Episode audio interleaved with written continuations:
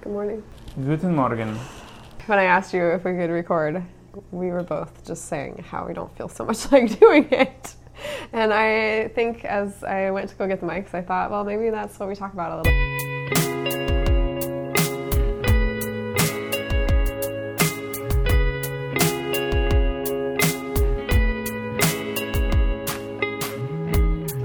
Conversations lately, we've been discussing a little bit what it means to show up to the work when you don't feel like it. That has been very much the place that I've been at in my own creative work lately. Yeah, you've been doing a great job of showing up even when it's hard, and it's been cool to watch that. You've been banging your head against the same wall. Yeah, it felt like that. It did feel like 2 weeks of just banging my head against a wall. But the truth of the matter is, because I was banging my head against the wall, I had some really great breakthroughs in my writing this week that I don't think would have come if I hadn't stuck with that struggle. Yeah, that's something that I've been thinking about. It feels like a lesson that I have to learn over and over again.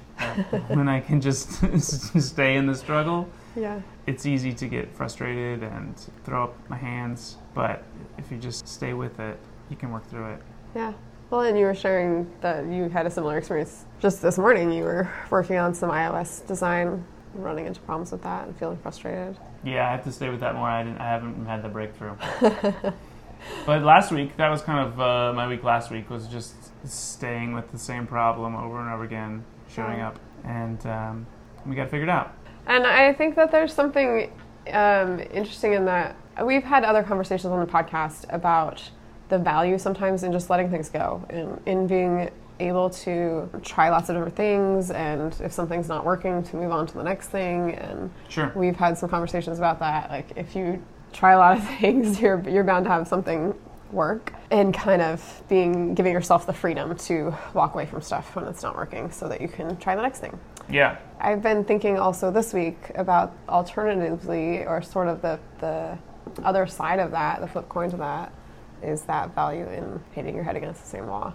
Mm-hmm. And I think I'm wrestling with that question of when do you do which a little bit. Right. I mean, I told you this week I was very ready to ditch my current novel, and which has been years of work. Yeah. Well, and that's why I started wondering if I should ditch it. Like, I'm 5 years in, and I'm still puzzling it together, and it's still so hard, and I can't figure out where this story wants to go or what it wants to say. And I think I realized, like, wow, how many books could I have written in that 5 years if I had walked away from this before?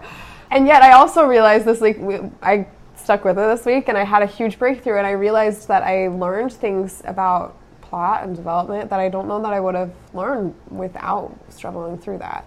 For sure. I think I think you probably could write multiple books in 5 years, but I think a lot of that is because of those 5 years that you spent with this novel, or these three novels. Yeah. And the wrestling that you've done, and the research that you've done, and digging in, the editing experience. Yeah. That all goes into whatever those next novels are. Those are really good questions to wrestle with. So, I mean, I think I'm feeling grateful for staying with something, but I'm also just wondering, like, how long do you do that? And when is it time to just move on to the next thing? Yeah. I don't have answers to that. There's questions.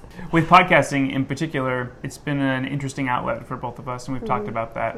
And we are enjoying it, and I think it's been positive. But yeah, today I don't really want to be podcasting today. And so maybe that's a good practice to show up to the mic anyway. Well, I'm not sure that it will be the best episode. I don't know what I have to say about not wanting to say stuff. Perhaps that's a good 0 subscribers. That's what this one's for, right? Well, and I think it also leads to, if you're okay talking about this, I don't know, you might not be. I'll cut it out. But we've also been discussing the last episode we recorded, whether or not to share it.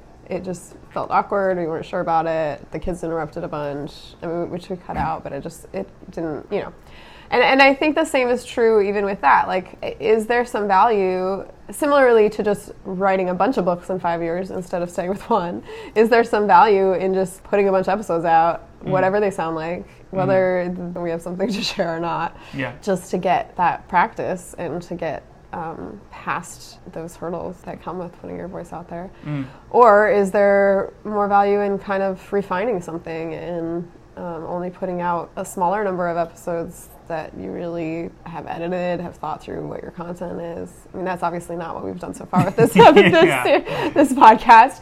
But I don't know, like, is there some value alternatively in putting out 10 podcasts a year that you just really, here is what I want to say, and here's, and I'm gonna fine tune it, and I'm gonna edit it, and I'm gonna, I don't know. I think the genesis of this podcast in particular, the idea partly was that I don't feel like I would be very good at podcasting or speaking, and so just to practice. But the idea of having an audience as well is a little odd. Mm-hmm. Well, and part of me wonders, like, do you do better service to your audience when you take 10 years to write your book and it's really good by then, or when you put out a book every year and you just, some of them are good and some of them aren't, and you just give people something? I don't know. Well, I think if you do put out a book every year, by the 10th year you kind of did take 10 years to write that book in a way. Yeah, I mean, it's true. You learn, it all feeds into everything else, for sure. But you have way more experience. Yeah. And lessons to draw from. Yeah, I don't know. I'm not saying there's, you know, like, it just seems like two different approaches that I'm playing with, and I don't know which one's for me. I don't know that it's so binary. I suppose,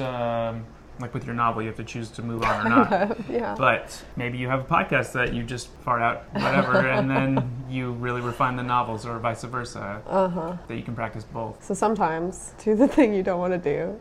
Just put stuff out there. And other times, don't. And I wonder, for myself, sometimes variety is helpful. Yeah. If I stick with one thing for too long, I feel like I start spinning wheels, and I kind of lose focus. Yeah. So it's helpful for me to jump around a little bit. Yeah, I don't have that issue. Yeah. Our brains function a little differently. Definitely. Like, I definitely can hyper-focus, and I do hyper-focus. Yes. And I tend to do my best work when I'm hyper-focusing. I think I see that in you, and I am sometimes a bit jealous of that. Momentum is difficult for me sometimes. Mm-hmm. So if I can find some little quick wins that builds up momentum. Well, and it seems like you also like to have those background processes. Like when you work on something else, and I often in our marriage have experience where you will have a problem with one thing and you'll go work on something else for a while, and then in working on something else you'll solve the problem. Definitely. For the first thing. Yes. That happens all the time. It feels almost magical sometimes, but also it's frustrating to be wrestling with the problem and not being able to solve it, and then I'll go away and do something else,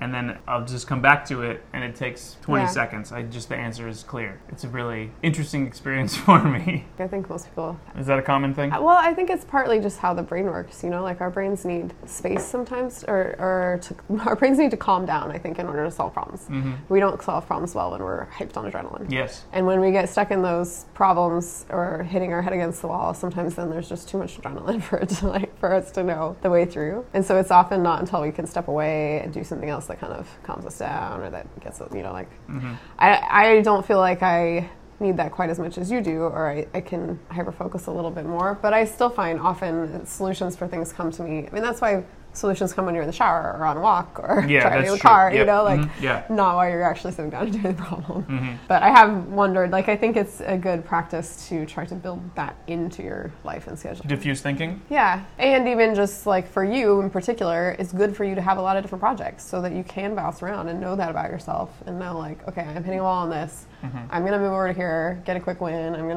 to go over here and check off a box so I feel like I've done something, calm my brain down a little bit, and then go back to this problem. Sometimes it doesn't even have to be a different project, but just a different aspect of that project, even, too. That makes sense. Yeah. So. Yeah, I feel like this is a weird episode.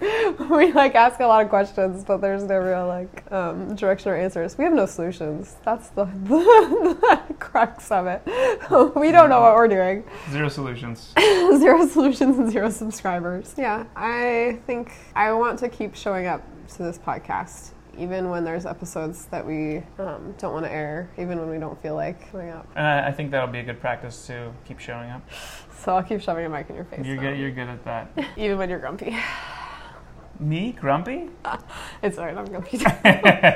All right, if you're listening, thanks. And maybe let us know what you think of these things. Do you tend to press through in your projects? Do you tend to move on to something else? What do you think about putting out a lot of work, even if it's not good, or taking time to hone a work until it feels right? How do you practice that kind of creativity? We would love to hear. You can reach out to us on Instagram. I'm just Beth Stedman. Brian is, I think you're just Brian Stedman, aren't you? I think so. Yeah, so you can find us by our names.